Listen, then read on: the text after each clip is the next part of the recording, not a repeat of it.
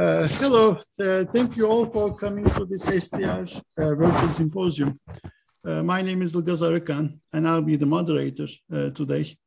Uh, today we have a fantastic debate on whether non-market strategies are critical to overall competitive strategy, and the panelists uh, need no introduction. We have Helena Barnard, Elizabeth Maitland, uh, Christos Pitelis, and Jonathan Doh as our experts on the topic. Uh, we'll follow the Oxbridge style as much as we can. And unfortunately, due to the virtual platform, we will not have the traditional eye rolling, the, the sighing, the throwing arms in the air type of gestures, which I'm actually a big fan of. Uh, the fourth motion camp is going to be Jonathan Doh and Helena Barnard. And against the motion camp is Christos Pitelis and Elizabeth Maitland. And uh, unfortunately, there's going to be a little bit of a uh, change in this uh, uh Excel uh, sheet. it's going to be, let, let, me briefly give you the format. we will have three rounds of debate. I'll first start by asking the audience to vote whether they are on the uh, for the motion side or the against the motion side and tell it the numbers in the in the chat box. Uh, after the debate, I'll ask the same question, and uh, this time the camp with the higher sway votes will win, uh, not the initial votes or the last votes. Uh, I'll keep time and make sure that the debaters do not exceed their uh, time. Uh, it will be exactly eight minutes, four minutes, and three minute uh, marks. And this basically gives us about half an hour for the audience uh, to join, uh, join the debate towards the end. without further ado, let's go ahead and start. And using the, the chat feature, would you please enter your initial vote, whether you're on the for side, or the against the motion side.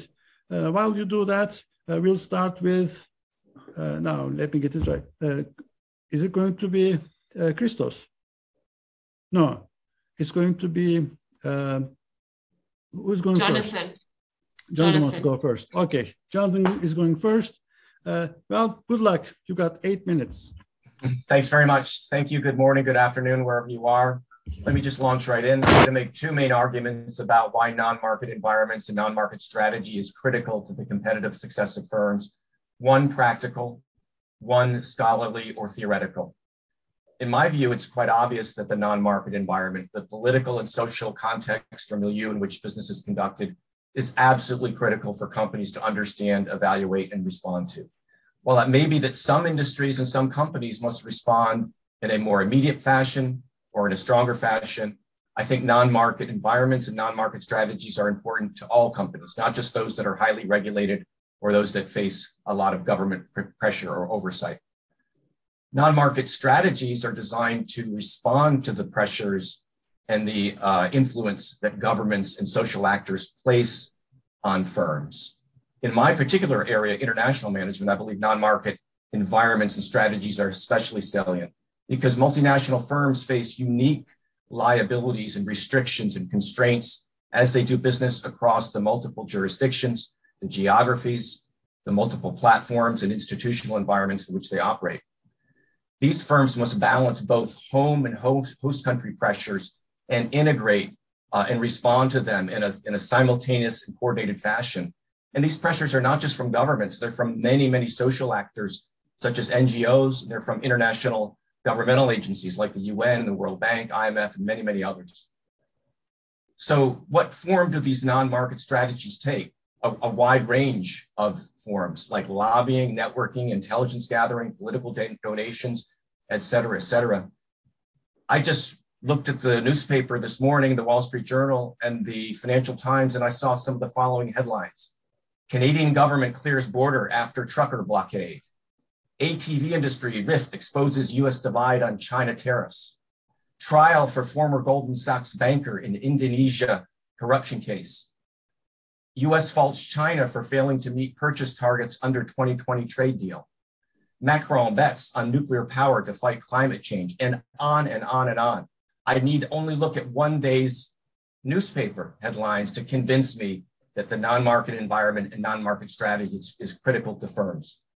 Now, from a conceptual or theoretical point of view, in international strategy, international management especially, scholars have been interested in the non-market environment from its very from the very inception of this field. From Hymer to Ray Vernon to Susan Strange, John Stopford, Steve Kobrin, Ted Moran, all of the fathers and mothers of our grandfathers and mothers of our discipline have focused on the non-market environment. And I think in their 1994 AMR, Boddewyn and Brewer said it well when they stated that the analysis of international business political behavior requires, not suggests, not invites, but requires consideration of what may be called organizational strategies regarding the effective development and use of action structures and processes toward the non-market environment. In a recent review by Pei et al. in the Journal of International Business Studies, those authors identified 367 articles since 2000 that have focused on not the non-market environment generally, non-market strategy generally, but the international non-market environment, the international non-market strategic context. They looked at a whole wide range of practices that have been ex explored by scholars. They looked at multinational research and corporate political activity, like the internationalization of state-owned enterprises, managing multinational host government relations, host government political institutions, political risk, one of the biggest areas in, in global strategy uh, when it regards with regard to the non-market environment. They looked at an increasingly important area of non-market research, corporate social responsibility and sustainability, such as standards, CSR reporting, NGOs, supply chains, human rights, corporate citizenship, philanthropy, you name it. They looked at the integration and the coordination between corporate political activity on the one hand and strategic corporate social responsibility on the other, something that firms are increasingly doing and scholars are increasingly exploring. Finally, they suggested four promising areas for future research in the non-market strategic environment globally, such as greater attention to the micro level processes and strategies of the non-market environment, greater attention to global macro level processes, greater attention to the complementarity between these two levers, corporate political action and strategic corporate social responsibility, and also incorporating multi-actor global issues, those that involve the whole wide range of potential stakeholders uh, and actors. And so to conclude my opening comments, I believe that non-market strategy and our team uh, submits that non-market strategy is not only important and critical, it is inextricably and inexorably linked to the competitive strategy of firms. Thank you. Perfect. And we've got two minutes to spare on that one. Uh, next, uh, you got uh, Christos, right? Yes, thank you very much, Ilgaz. Thank you very much. My key proposition in this uh, presentation today is that given the institutional and regulatory context, given the right institutional and regulatory context, the business of business should be doing business. More narrowly, given positive innovation fostering competition, the business of business should be doing business. Uh, the, line, the lineage of these arguments, I'm using, I'm relying on a number of scholars, uh, some of them less known and some of them much more known to IB scholarship. I start with the Coase theorem, which suggests that given zero's transaction cost, the firm and the state are redundant. That is, frictionless market transactions will lead to Pareto efficient resource allocation.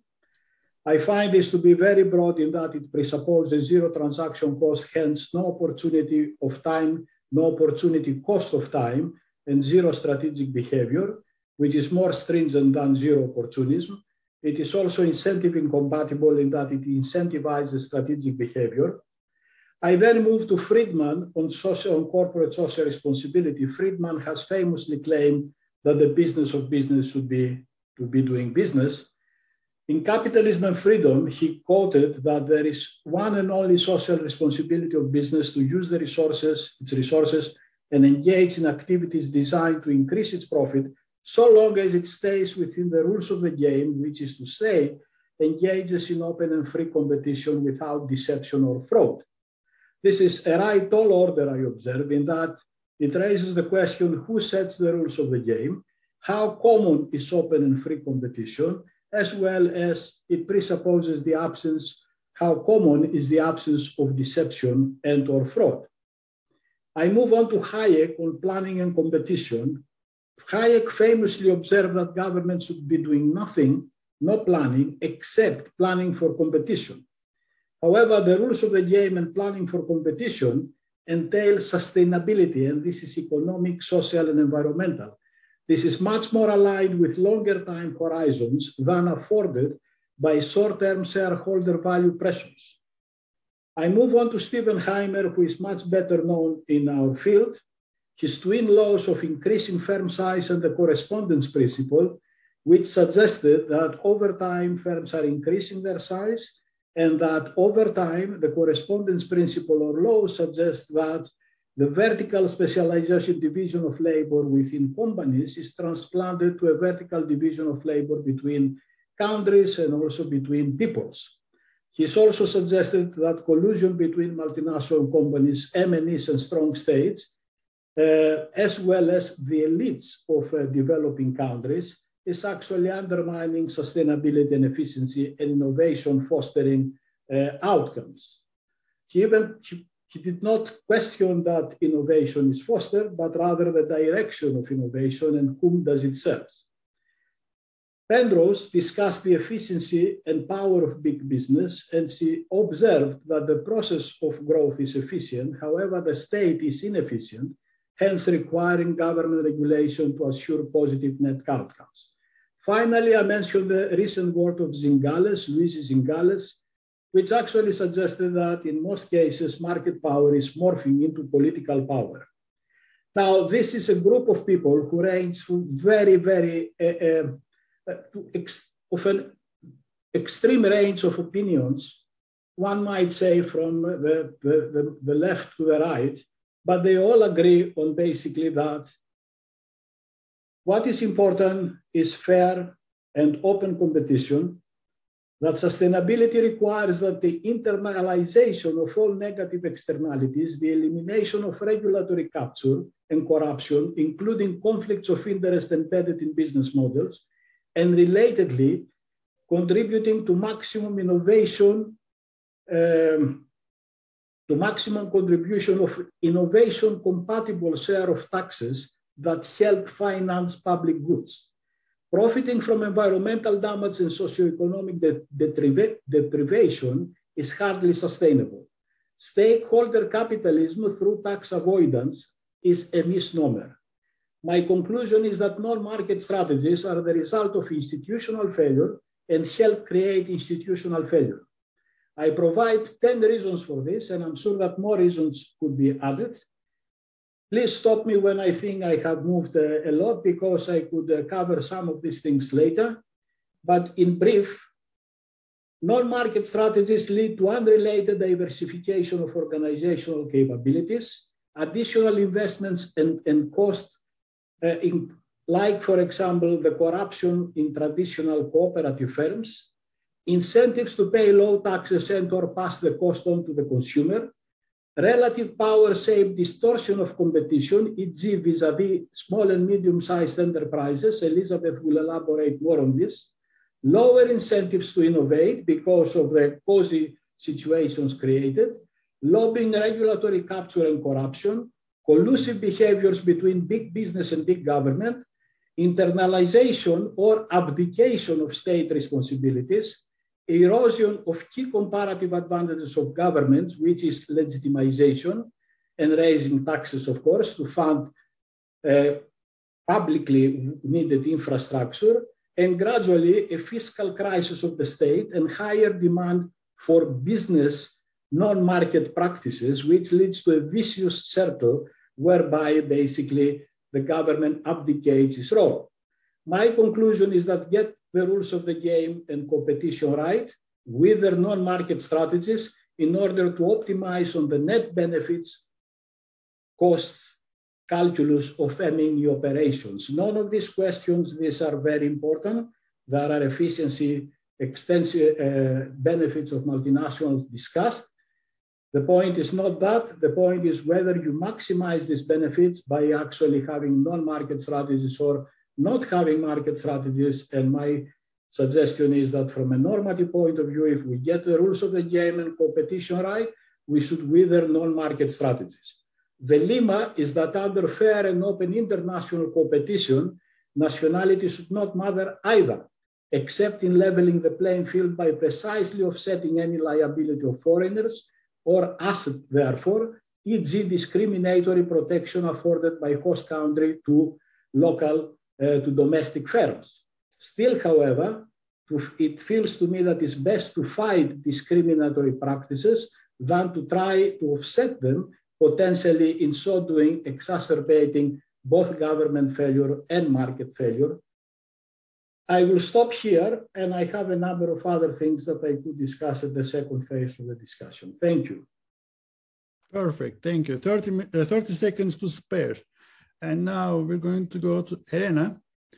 And things are going very gentle, very, uh, very kind to, to, towards each other. I'm not seeing a lot of uh, um, fights going on right now, but uh, hopefully it will happen. Thank you, Helena. You got eight um, minutes. I, am not sure if I should try and fight or try and be a, a lady, but let me start. I can't agree more with Jonathan that we have to have an integrated package of firm strategies that include um, engaging with a wider, wider social and business milieu. And in fact, if anything, I am puzzled from my vantage point at the existence of a term non market strategy, a single term to capture the range and the nuances of actions that firms engage in. Um, we know that as scholars are continuing to work in this area, they are identifying corporate social responsibility, corporate political activity, sometimes overlapping. But I'd like to give some examples to, to demonstrate how the, the issues that are addressed by non market strategies are actually fundamental strategies that firm use to, to, to exist in South Africa, and I will not use international examples because I do think it introduces complexity around liabilities of foreigners and so. But even inside a country, um, firms that want to open a mine need to apply for regulatory approval. Uh, part of the approval is the development of a social plan. The plan outlines how are um, is the how's the mine going to to compensate the community for for for the land? Um, this is the firm acting as a regulated entity. It's fairly standard. It builds hospitals and schools and roads in, in the course of, of, of doing this and having the, the, the permission to operate because it is governed. However, as soon as it starts to actually operate in a typically rural area, the, the capacity of government to govern is extremely limited. Um, it cannot be a partner for or a counterpart to the mine, and de facto, the mine becomes the government. Um, it is responsible for service delivery, and there are accounts of mining managers being approached by municipal leaders to say, can you help with X or Y, or what should we do? Except South Africa is a violent society. Mining is historically a, a, a, a flashpoint. When unrest starts to happen, and the unrest is very often quite violent, then you have to have government be the entity that deals with it. This is an urgent situation. Mining offices are burning down, vehicles are burning down and they need to find a way of engaging the government to come and to, to once again become governed by the government. So, so the whole assumption of non-market strategies is that there's it's possible to have a clear divide between those who are trying to create a profit and those who are governing. And in practice, this is not what we see.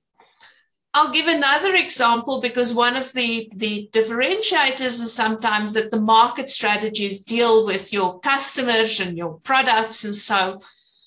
And uh, I know of a, a developer who developed a, a shopping center very close to a very poor area. He spoke to the local community um, to find out what products would they want, what opening hours would work for them this was really a community of people who were surviving on social grants. they got the equivalent of about $25 a month. And, and this shopping center would, would mean that they didn't have to pay 10% of their, of their monthly grant to, to travel simply to where they were procuring the goods that they were eating. None of this feels like, like a non market strategy. This is marketing 101. They are talking to their customers, finding out the customer needs. He did mention that he had to operate with very low profit margins um, because uh, he was serving a poor community. And there was a not so hidden warning. It was understood by the community that if there were um, theft and, and, and issues, he would have to close. So none of this so far feels as if it's a, a non-market strategy. It's equivalent to a limited warranty that you would get when you when you buy an appliance. Except last July, South Africa went up in flames. In, in a week, we had more than 3,000 stores burnt down, big shopping mall chains, the equivalent of Tesco's almost 400 shopping malls, three, 300 people were killed, probably more. Um, and this shopping center owner in an area that was quite prone to, to violence, these were people with very little to lose, went to his customers and said, How are we going to make sure that we keep the mall standing?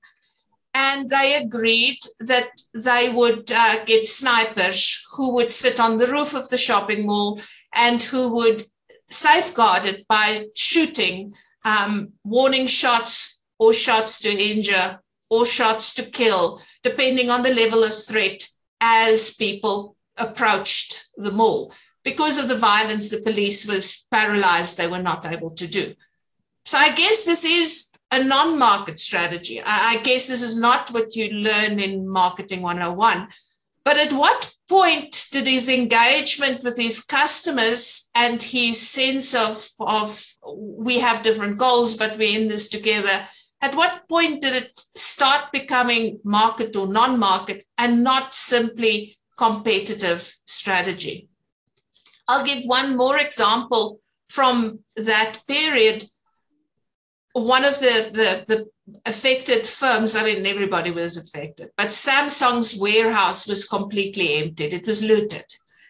And a few weeks later, we got a notification in the newspaper that Samsung um, appliances, high definition TVs and stuff, are remotely activated and deactivated. And Samsung had remotely deactivated all the um, serial numbers that had was supposed to be in the warehouse. And the reason why this notification came out was to say to people who had legitimately bought some of that stock that had been in the warehouse to go to a local Samsung office with proof of purchase and the serial number. Now, this is a development of a product. This is potentially product innovation but it's not a, a, product feature that was ever made apparent to anybody what it was about um, or that it existed. It was clearly designed by Samsung in case of theft, in case of, of developing a, a situation developing where, where they needed to, to make the, the piece of equipment valueless. But should we categorize this as market or non-market? And it really feels to me that what this is is competitive strategy, and that and that the construct of non-market strategy, even trying to differentiate this as something without which one can operate, um, is a construct that comes from a world okay. where things work like they should. Let me stop you here for the first round. Uh, we need to go to Elizabeth now. Thank you so much.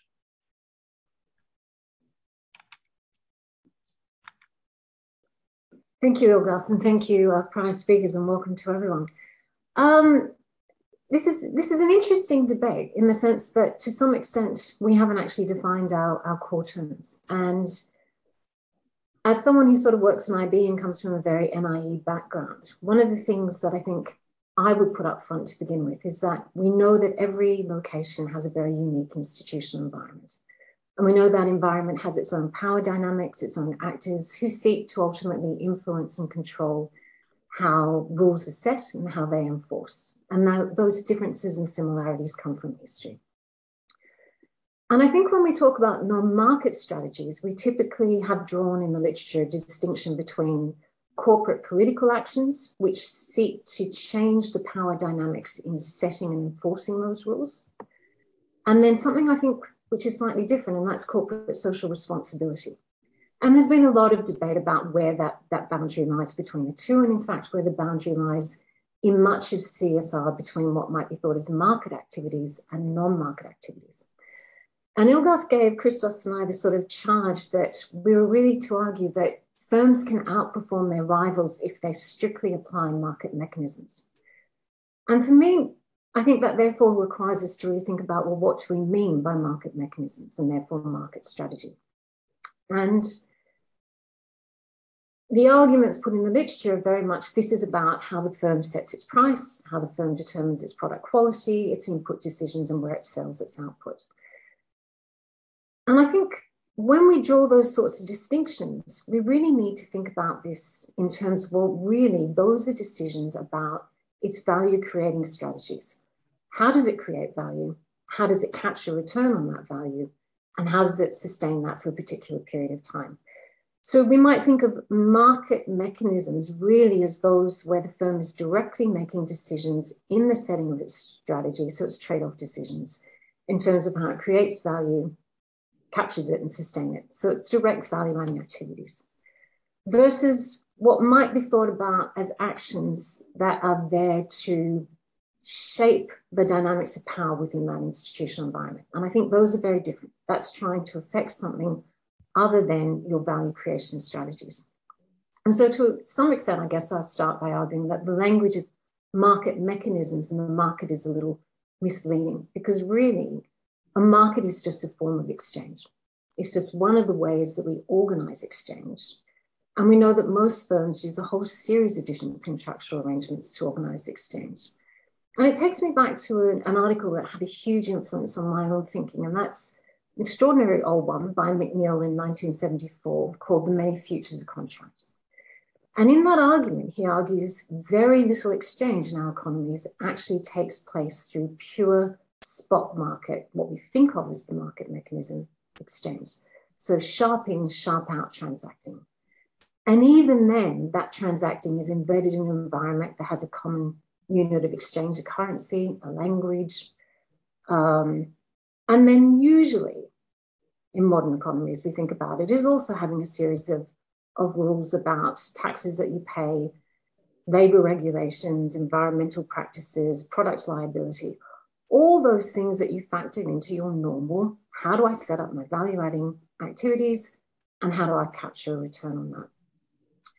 So I think for me, we're really drawing a distinction here between those decisions in our strategic decision making that directly affect our value adding activity, and then actions that are designed to shape the broader political social environment in which those broader rules and regulations are being set and enforced. And I think there is also an implicit assumption here that that's very much about what big companies do. So trying to influence what's going on in the setting of those regimes, legislation, regulation, policy. And in fact, one of the things Chris and I talked about was that in many locations, most firms don't engage in that at all. So they are competing, competing to outperform their rivals simply by following the rules as they are set. And they're relatively small firms that just simply take all that as given. So if we think about it, in you know, we can we can look across all sorts of different locations in India. Micro enterprises, so those who've got fewer than 10 employees, have the largest share of employment. In Canada, 10 million people are employed in firms that have fewer than 100 employees. So in most locations, even here in the UK, there are about 5.58 million small and medium sized enterprises, and there's roughly 3,760 firms that have more than 500 employees. So, if we really think about how crucial non market strategies are, the ability to shape and influence that broader political dynamic and the social actors, for most firms, they're not big enough to really be engaged in it, and they're usually not engaged in it. They're engaged in thinking directly about their value adding activities and how they influence those.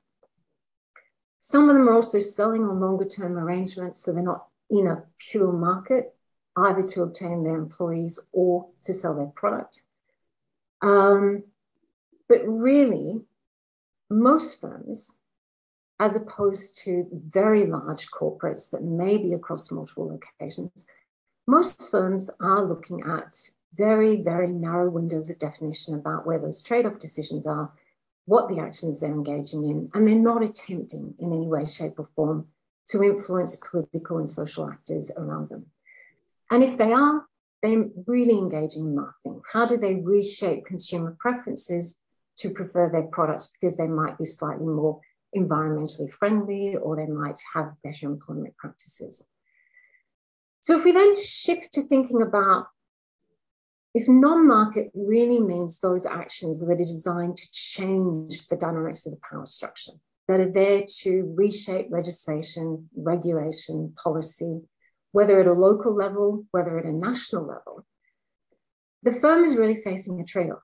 And it's facing a trade-off as to whether it invests its resources in the normal value-adding activities that it engages in and the actions around those, or whether it's going to start trying to influence government, regulators, local council officials through those political actions and social actions, such as lobbying, networking, and then shifting into the darker side of it, and that's bribery and corruption.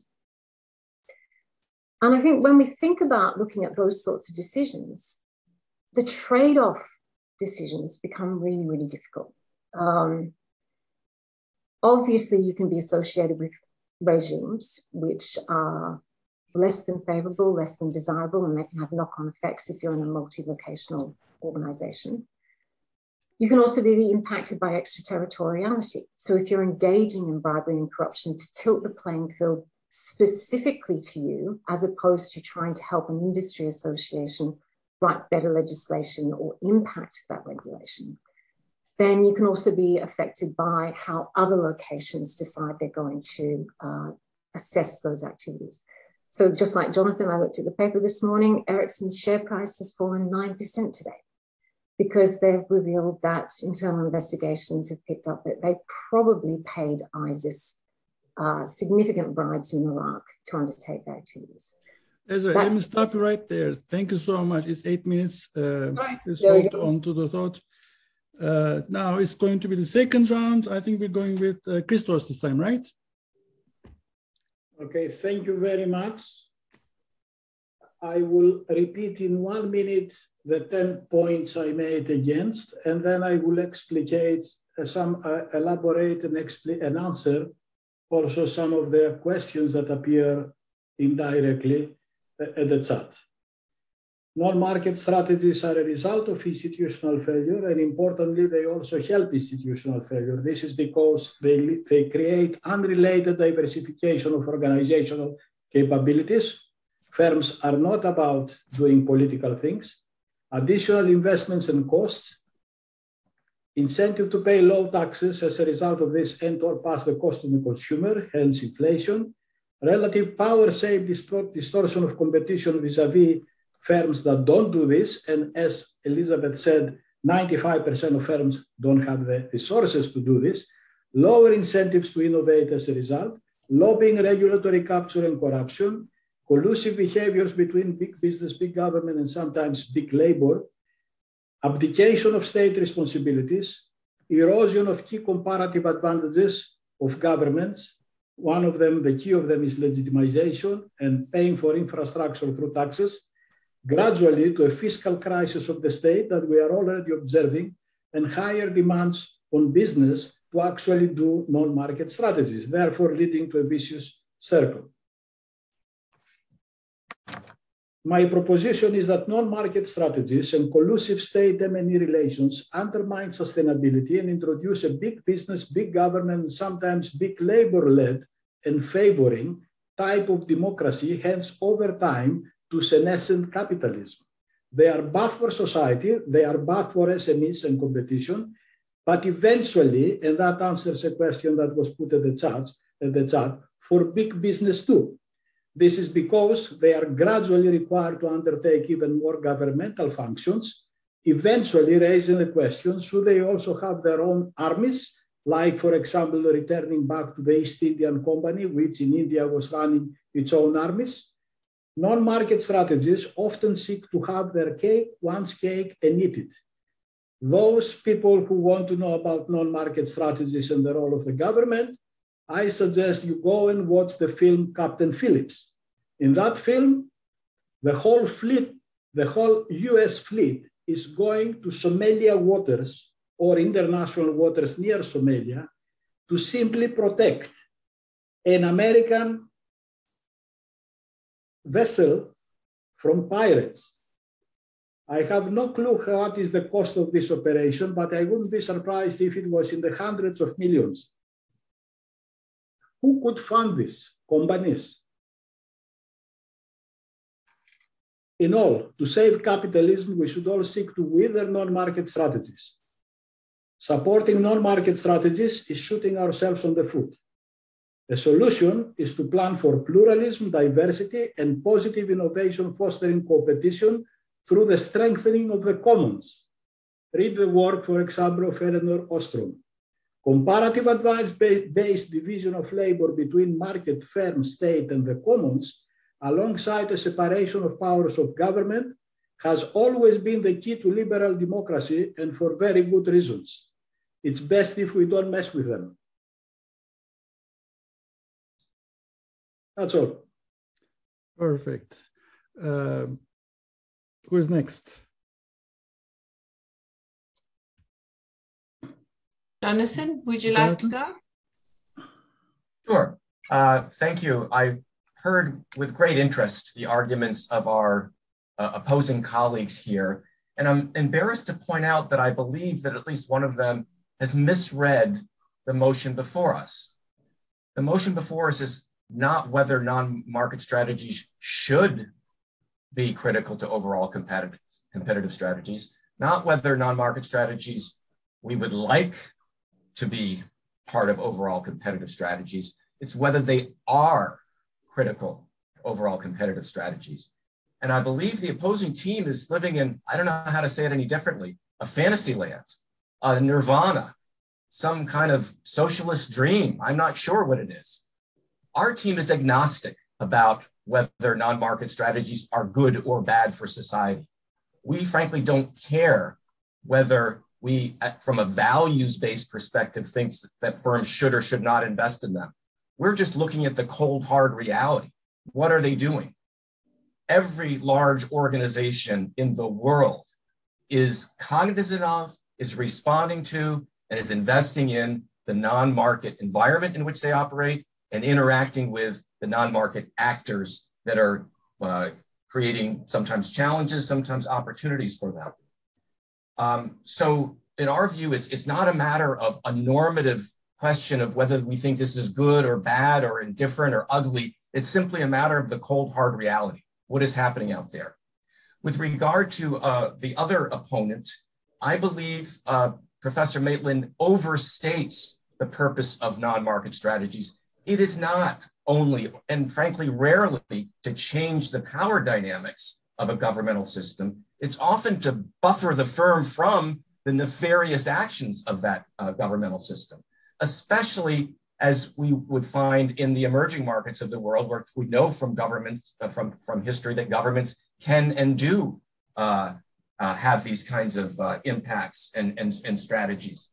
Um, I guess the last point that I would make is that I agree with the argument of the first opponent that non market strategies run the risk of essentially a government takeover, of the private sector absorbing responsibilities that we would normally and naturally vest in, in governments. But they're doing it. Private regulation is a real thing. Private sector actors and NGOs and others are constructing rules and norms and expectations and we need only look at the umpteen standards, uh, codes, and regulatory arrangements between and among these actors to recognize that it is happening. It is real. whether we like it or not. Thank you. Thank you. Now we got uh, Helena. Uh, I think it's me. Oh, um, that's all right. We'll, we'll keep going. And I think I think Jonathan makes a really interesting point. He says it's happening around us all the time, and that's absolutely correct. And as I've said before, I think we need to draw a distinction between those actions that we might think of as based on trying to affect our pricing decisions, our product differentiation decisions, our decisions about where we locate our activities or firms do. And whether it's critical that we have non market strategies in those types of decisions. And absolutely, in some locations, when you are thinking about what is your performance outcome, thinking about what directly impacts your value adding activities, which is a market based decision ultimately. What do I price? What do I differentiate? How do I sell it? Where do I sell it? Is impacted by having to, as you say, buffer from the actions of others, or indeed obtain that license to operate, the legitimacy type issue. And those are to me market strategies. They're directly inputs into my trade off decisions about what the firm is doing. The non market aspect, where we decide to influence and co opt or uh, lobby political and social actors to achieve a change in that environment, that's where the problem comes from. And I think it's very hard for firms to start trying to alter that environment unless they're directly looking through the lens of their own value adding activities. The minute it becomes allocating your resources and your time to can we change the overall power framework, most firms aren't there. So I don't think it's critical to competitive strategy because most firms aren't there, with all due respect. This is the domain of big corporates. For big corporates in a given location, the danger is that you are simply changing the rules for everyone. So you, you may have a minor impact on your overall competitiveness, but you're trying to create an environment which will be a relatively common outcome for all players in that industry, that segment, or that economy. If you were trying to change those rules to influence the outcome specifically for your firm, well, that's where we move into the dark side. And I think that's where firms heavily run the danger of either directly engaging in bribery and corruption or undue influence, which can damage the reputation of the firm. And I think those types of strategies, if they're not looked at through the lens specifically of how it's directly going to impact our ability to create, capture, and sustain value, then become a real problem and are not critical to the overall competitive strategy. In fact, they will damage it. And it's especially true for big corporates that are in multi locations because those attempts to change the rules specifically for the firm versus the overall context are the ones that lead to these dark side type allegations, reputation damaging, and ultimately lowering the performance of the organization. You can just see through the size of the fines that companies like Glencore, Ericsson, etc., have been paying. And so I think saying that you need to be aware of that broader environment is still part of your market strategy. Then trying to alter that environment specifically for your firm, I think becomes a highly problematic strategy that shouldn't be critical to the way you are trying to achieve your competitive outcomes because it is far too complex to manage those types of outcomes. Perfect. Thank you. And now is Elena. Thank you. Thank you. I want to pick up on one point that Elizabeth is making, which is this, this continued emphasis that these are large firms that are engaged in, in non market strategies. And I just don't think it's true. Um, it's easier to know about the large firms, but certainly I can think of two examples of firms that, that are very small. Um, the one is a, a South African uh, plantation that it uh, moved set up a, plantation in, in East Africa. Its first international venture, um, a, a, big deal for them. East Africa's climate is wonderful for growing trees. Um, they also set up a sawmill quite close because it's very expensive to transport pure logs. Um, it takes time for trees to grow, and um, and as they had finally gotten logs that were big enough that they were able to to to take them to the sawmill. Um, they, they, they piloted it, they tried, made sure the factory worked, and the next week there was a toll road on the kilometer of road that separated where the trucks came out with the logs and the sawmill. And they had to engage with government and they had to shape and they had to do all kinds of things. And, and what had happened is that they had had, of course, uh, central government was, was very pleased, FDI, beneficiation, and local government wasn't talking there. They engaged in non market strategy and engagement to support the creation capture of, of value. Um, because the context in which they were, there was, there was extraction, it's very obvious. Um, but there doesn't need to be ill will on the side of, of government, I think. Um, another example in South Africa, the way that fresh produce is, is bought and sold is through municipal markets where um, buyers and sellers go and they, they buy tomatoes and apples. Um, the sellers pay a commission. That commission is supposed to be used for upgrading the quality of the market. And um, but they've not been doing it because the municipalities have been mismanaged. There've been um, there've been many demands on even the, the better managed ones, and therefore a group of, of fruit producers set up an alternative um, market in which they are making sure that the cold chain is maintained, that the hygiene uh, standards are maintained so that they could sell to the higher end retailers in South Africa and access the export market. So by, by just about every description, this is a market strategy. This is about creating a market. Um, except that the direct trigger for that was the fact that the, the institutional environment with which there had been a lot of consultation and, and, and, and attempts to, to, to, to, to get them to perform better, they chose to, to set up to dilute their capabilities because that was necessary for them to capture the value. This was a small group of, of, of farmers who invested in an additional venture um, who felt that they had the capabilities of understanding what the EU was looking for.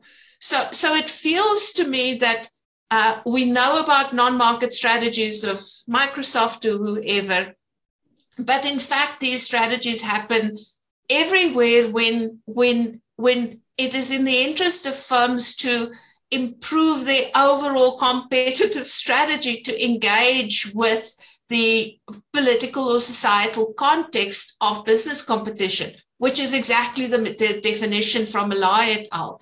This is what the definition is of non-market strategies. So, so just just in closing, I don't want. Elena, let, let me just stop you there. I'll leave okay. your point. Please uh, hold your uh, point for the third and final round. In the third uh, final round, I would like to propose that the order is Jonathan, Elizabeth, Elena, and Christos. Is that okay with you? Okay, yeah, that's fine. That's fine. Perfect. Uh, let, us start with the second rebuttals with Jonathan again. And uh, Jonathan has a fan following in, in the chat room. okay, uh, thank, thank you very much. Um, let me maybe just respond to, to a couple of comments of our colleagues first of all, I want to clarify that non-market strategy does not always mean proactive strategy. It often means defensive or protective strategy. So I don't think Elizabeth's disting distinguishing between these two types of non-market and lumping one in the market category and the other in the non-market category is, is accurate. In fact, when we think about one of the, the largest challenges that firms face in the international environment, it's political risk. Sometimes they're engaging in defensive strategies to buffet themselves from the impact of political risk, but sometimes they're using quite appropriate interactions with governments to try to ensure that they are not unfairly harmed or, or uh, detrimentally uh, uh, impacted by uh, political risk. Um, I think the COVID pandemic is a perfect environment to observe how both non-market and non-market environments and strategies interact we know we need only think about the distribution of uh, masks, of PPE, of vaccines, who gets what, of governments closing down and opening up, of supply chains. It is all mixed together, but we can identify some elements that are most integrally, integrally related to the political and social context. And I, and I think the final word should go to one of the one of the founders of the whole concept or of, of the whole construct, if you will, of non-market, and that's David Baron in his famous uh, article uh, entitled "Integrated Strategy: Market and Non-Market Components."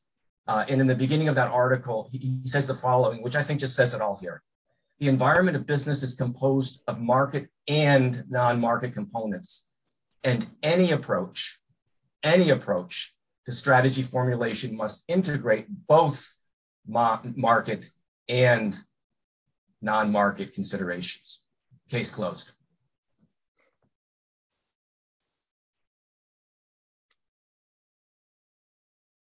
Okay. Uh, Elizabeth. Oh, it's me. Sorry. Sorry. Terribly sorry for that. Uh, in many ways, I agree with what Jonathan just said, that you need to integrate both the market and the non-market into our strategies. I would say, however, that responses by firms to things that happen in their environment are not always about their strategy. Because remember, your strategy is your projection into the future of what you are going to do. And sometimes you just respond. Sometimes things happen and the firm responds. And I, I don't think that's about your strategy. Sometimes that's just pure panic. But when we think about that distinction between the market and the non market, to me, when firms are thinking about their competitive market strategy, they are thinking about those things that impact their direct ability to capture return on their activities.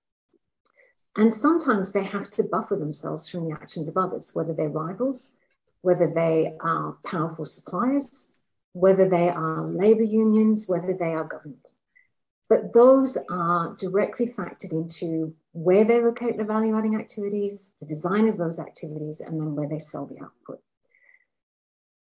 Their interactions outside that immediate web of what's impacting directly their value adding activities, that really is then being moving into their non market strategies. How are we influencing that broader environment? And I think that clarity is where we need to get to in, in thinking about is that something that creates greater competitive advantage for the firm or not?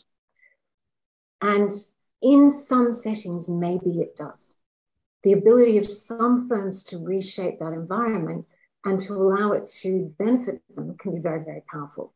Sometimes that's through perverse means such as corruption and bribery or manipulation of weak governments. Sometimes it's through industry associations or legitimate lobbying, which in some countries is not seen as legitimate. But I think we have to be very, very clear that that is a very small subset of firms in particular institutional environments. And as a general statement, saying that you should see things through that non market behavior and then look at your market strategy, then that doesn't make sense. So often non market isn't even there. Is it critical to overall competitive strategy? Maybe occasionally for some firms, but I don't think that actually proves the entire point. I think it creates an exception.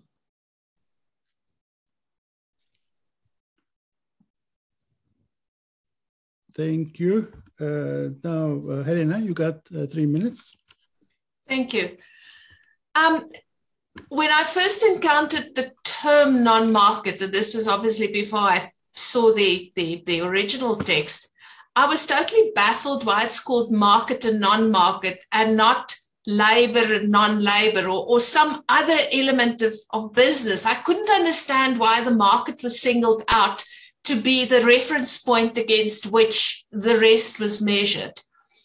And when I reflected about it, I, I want to agree with an earlier point that Elizabeth made that, that basically markets are institutions. They are constructed by shared values and understandings and rules of the game.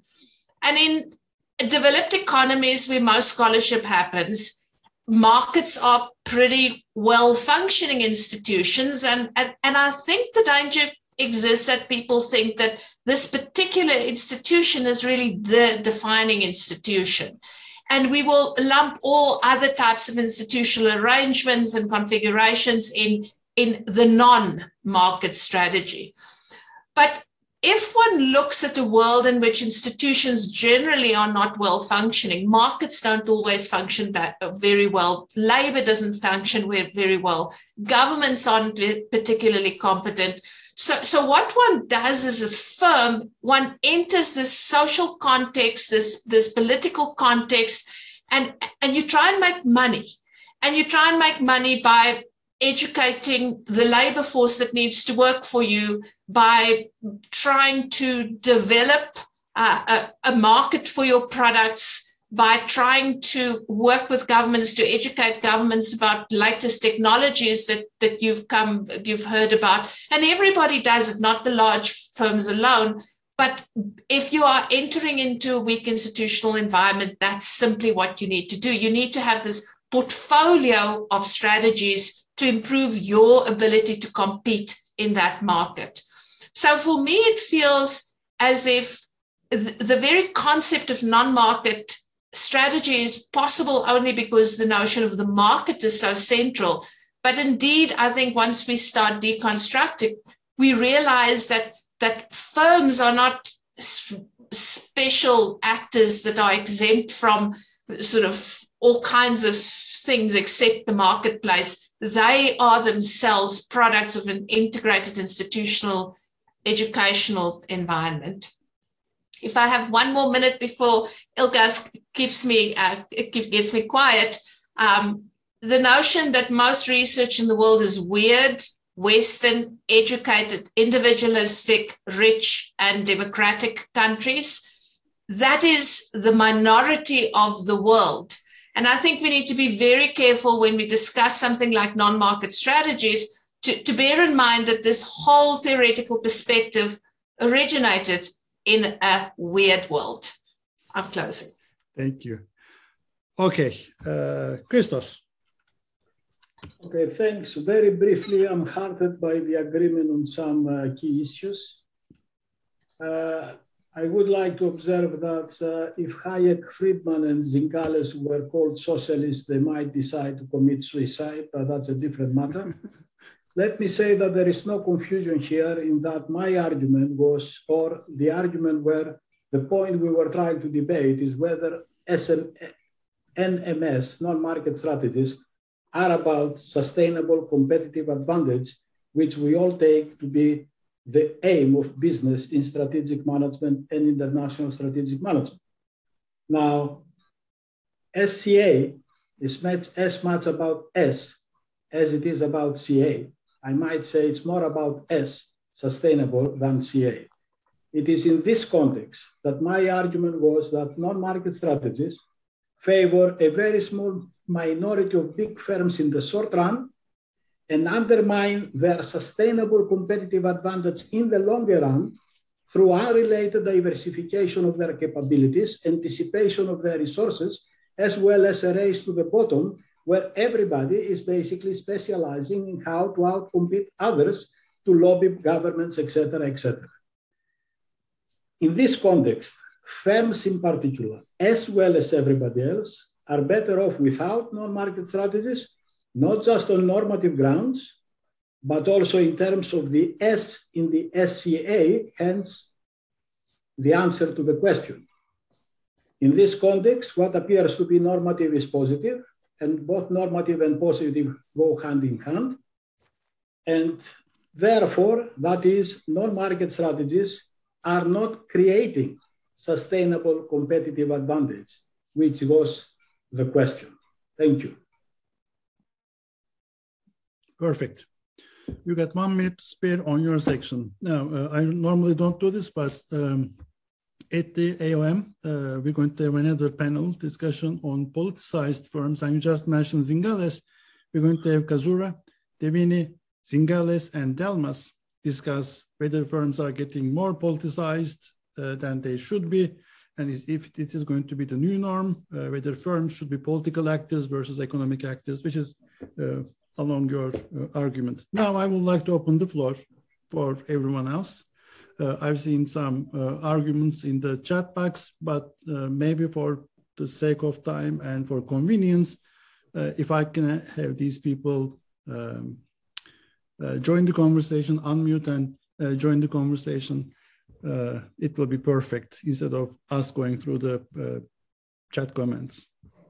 Right. Under the reactions, uh, there is a raise hand, raise hand function, and that will move your picture to the head of uh, the screen. So if you would like to speak, uh, please raise your hand.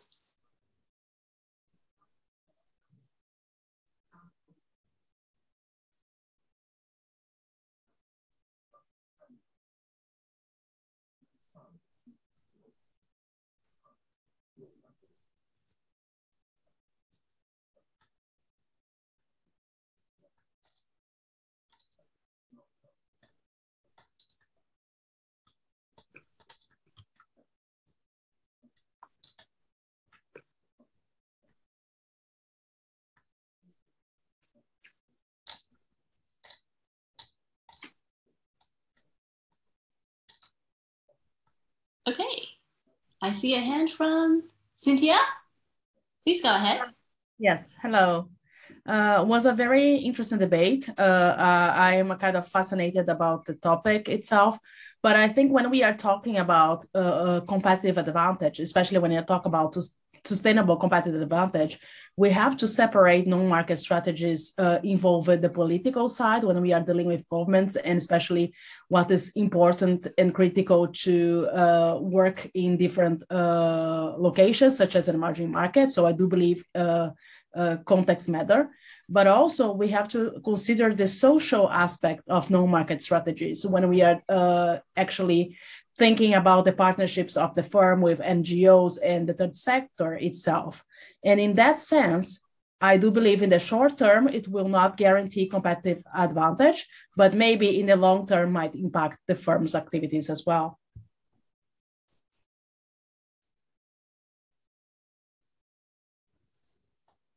So in that sense, I'm not sure if I'm for or against, because depending on the length of the analysis, I would be saying that uh, it might change my view on this debate.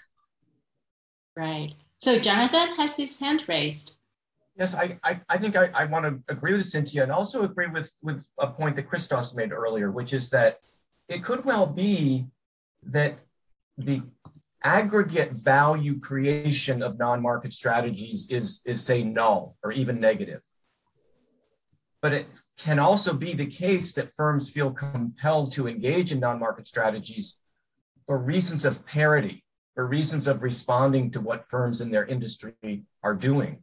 And so it's not necessarily to create significant additional value in their operations. It's to protect the value that they already have from being undermined because other firms may be lobbying more, as Christos said. So I don't think we need to I don't think we need to necessarily argue that non-market strategies are significant value creators to acknowledge that they play a critical role in competitive strategy, even if that role is to protect or secure value that has already been created through, for example, uh, filing patents and other kinds of protection of intellectual property.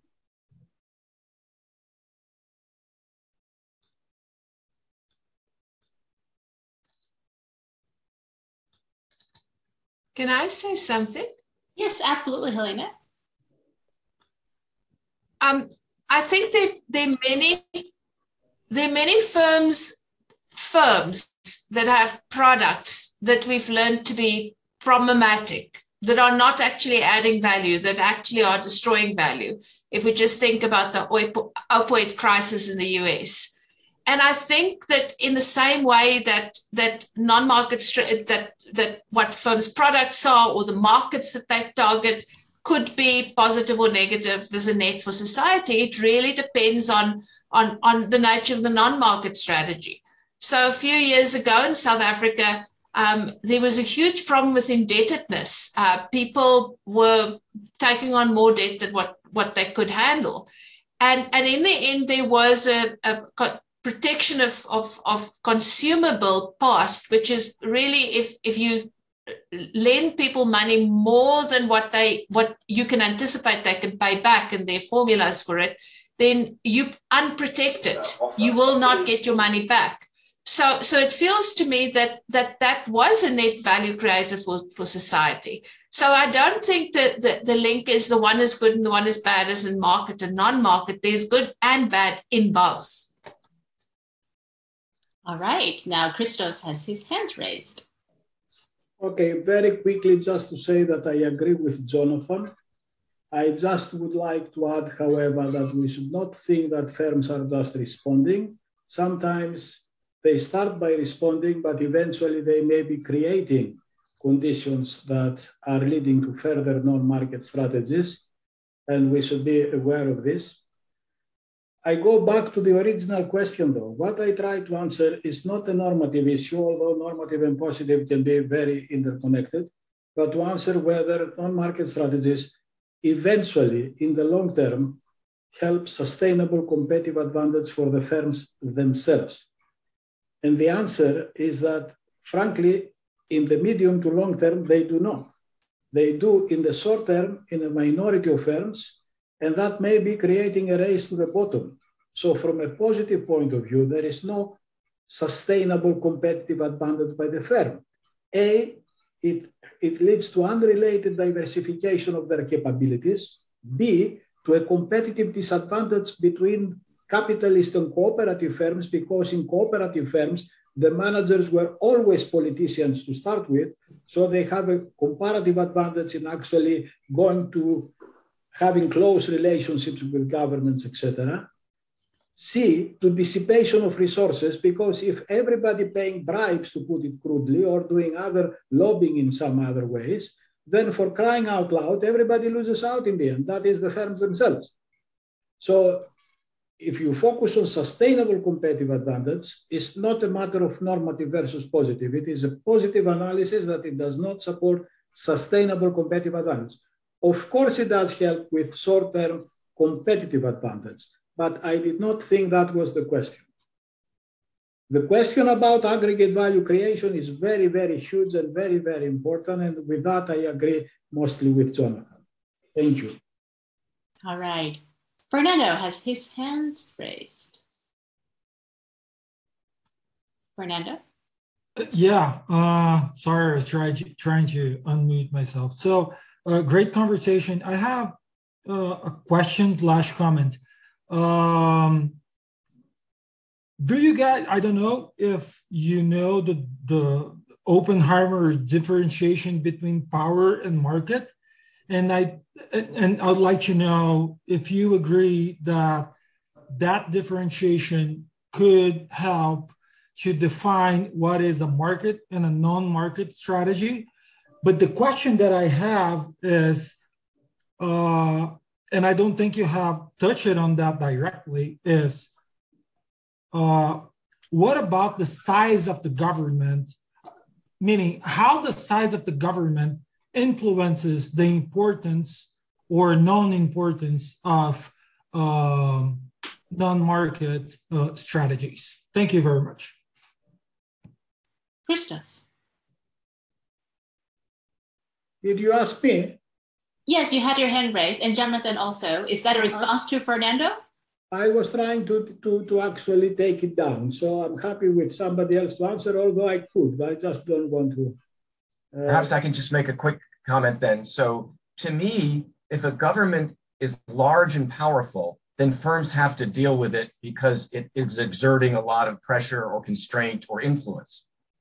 If a government is small and weak, the firm will take advantage of that and influence the government. So either way, non-market is important in either context and everything in between. And I think if we could think of, of other continua, we could also make an argument that there's really no place where non-market is not relevant. And Elizabeth, also a response to Fernando? Yeah, and, and I think there is a, uh, a, comment in the chat sort of saying it's not just about government. I think that's absolutely correct. And I, I go back to what I started with, and that is we work in institutional environments. And the dynamics of those environments are basically who gets to set the rules and who enforces them.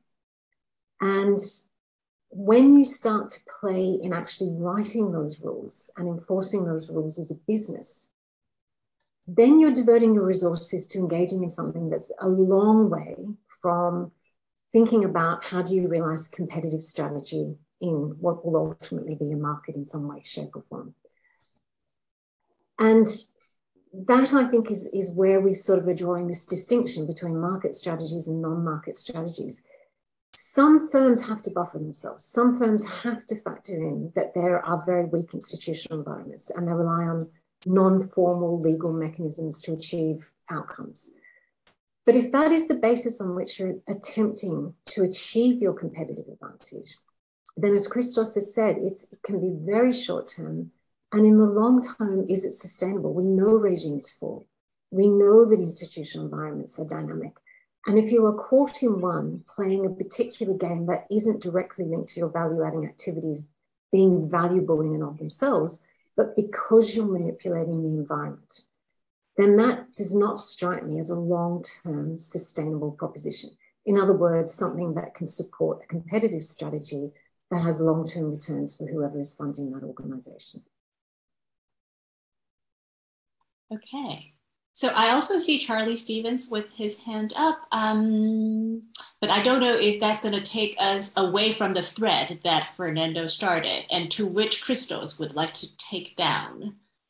Uh, Christos, do you want to jump in before we may potentially leave the thread with Charlie? What I have already mentioned very much in passing is Stephen Hymer's analysis about the transplantation of the vertical division of labor with, with, within multinationals to a vertical division of labor within the world as a whole. In this context, Heimer had observed, in my view correctly, that we, in effect, we have a situation where we have strong states versus weak states with differential bargaining power. So, in effect, de facto, firms will have to actually react uh, more to strong states than to less strong states. My reference to Captain Phillips is a state in is, a, is a case in point. Uh, for example, how do you deal with uh, uh, the, with China when you have to rely so much on its huge market? Of course, is a, is a different matter. You have to play ball. The question again is not whether you have or you don't have to play ball. The question is, does this create SCA, and as I said, it does create CA in the short run for a small minority of firms, but in the medium run, it's not S and it messes up everybody else. Okay. So we do have a reference provided uh, on the Oppenheimer piece. Uh, so we're going to close this thread and move to Charlie, but feel free to uh, tap into that resource in the chat. Go ahead, Charlie. Thanks. I just wanted to thank everyone for a really interesting debate. Uh, I'm an international business guy, so I, I admit I'm on the uh, the for side of the debate. But there was a lot of lot of conversation that that really stimulated uh, my thinking. Uh, and in particular, I, I, was really thinking about how the more the conversation emerged, it seems like we really, I think in IB and in strategy too, have this bias towards thinking about larger firms, about thinking about national level governments um, about thinking about developing countries when we're talking about issues of political risk and things like that. Um, and it seems like it is a bit of an open question in terms of, you know, what do small firms do in terms of non-market strategies? You know, because uh, what happens at the, the local level as well? Because, you know, again, attend a city council meeting and, you know, lots of small business owners are there in, in developed countries also trying to influence the political environment for sure uh, to help their firms. And it, it seems too, uh, just a final comment, that we need more performance data on this issue too. So we're, we're, hearing a lot about, you know, whether this is good for competitive advantage, whether it's not. Uh, but I'm not aware of a whole lot of studies that really translate, you know, non-market strategy into performance data. And it just seems like there's a lot of a lot of different room for more research on all of these issues. But uh, really fascinating debate. Just wanted to say that. All right.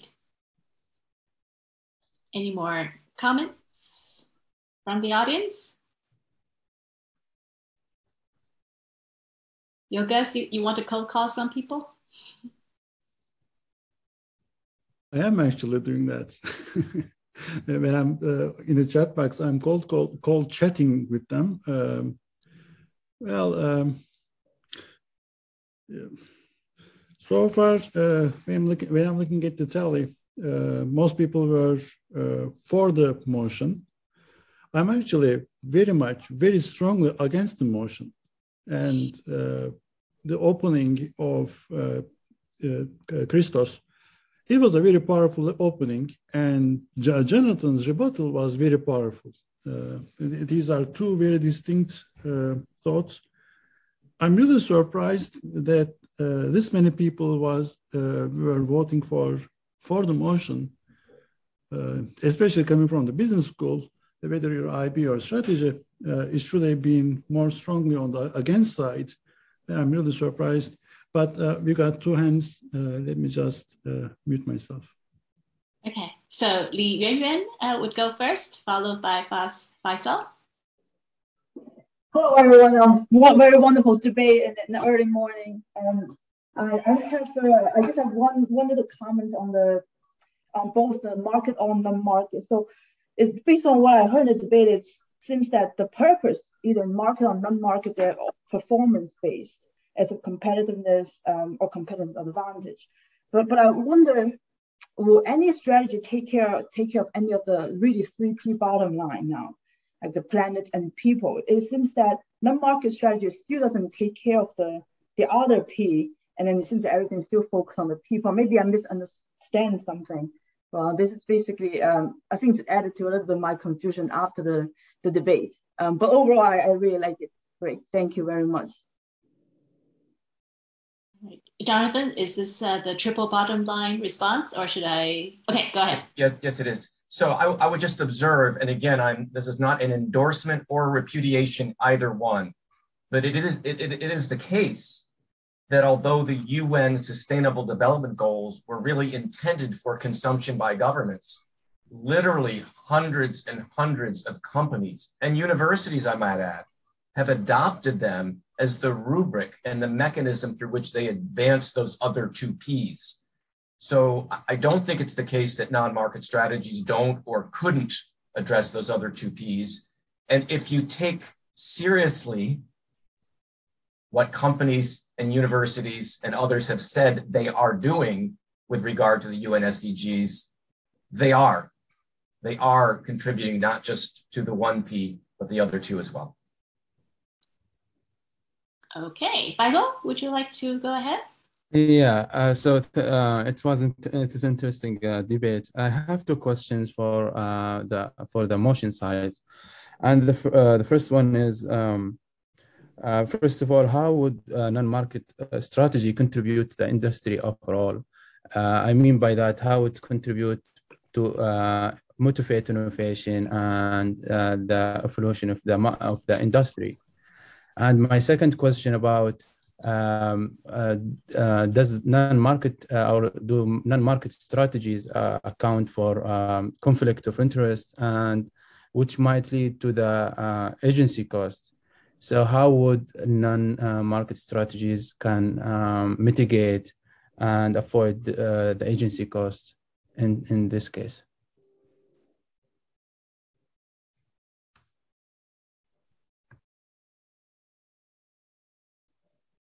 Maybe I could just re remark briefly on the first part of the question, but I think we should invite the against team to chime in here too, especially in the second. So it is the case that firms often advance their non-market strategies through collective means by joining together with other companies within the industry, often through an industry association or some other mechanism, while simultaneously and concurrently advancing their own agenda. An example would be in a regulated industry like telecommunications, where firms as a collective might advance a policy agenda with the relevant regulatory authority in, in whatever country in a way that would benefit the industry overall, while at the same time competing with each other for license, for bandwidth license, uh, and so doing, you know, engaging in a rivalrous activity. So the, the bottom line on the first question is I think they do both and both can contribute to either the overall standing of the industry and and and can also then contribute to the standing of a company within the industry. Maybe the maybe Helena or somebody on the other team would like to address the second question. I'm I'm covered with what what you said. For me, the central thing is that um, I really think that non market strategy is so closely intertwined with market strategy that it's very hard for me to, to conceptually gauge some? So if you do non-market, how does it affect market to, to separate them out to, to identify which ones are good versus bad? Or um, I really, in, in my experience, they're so closely intertwined that that that many of those distinctions are based on a on, on a false dichotomy.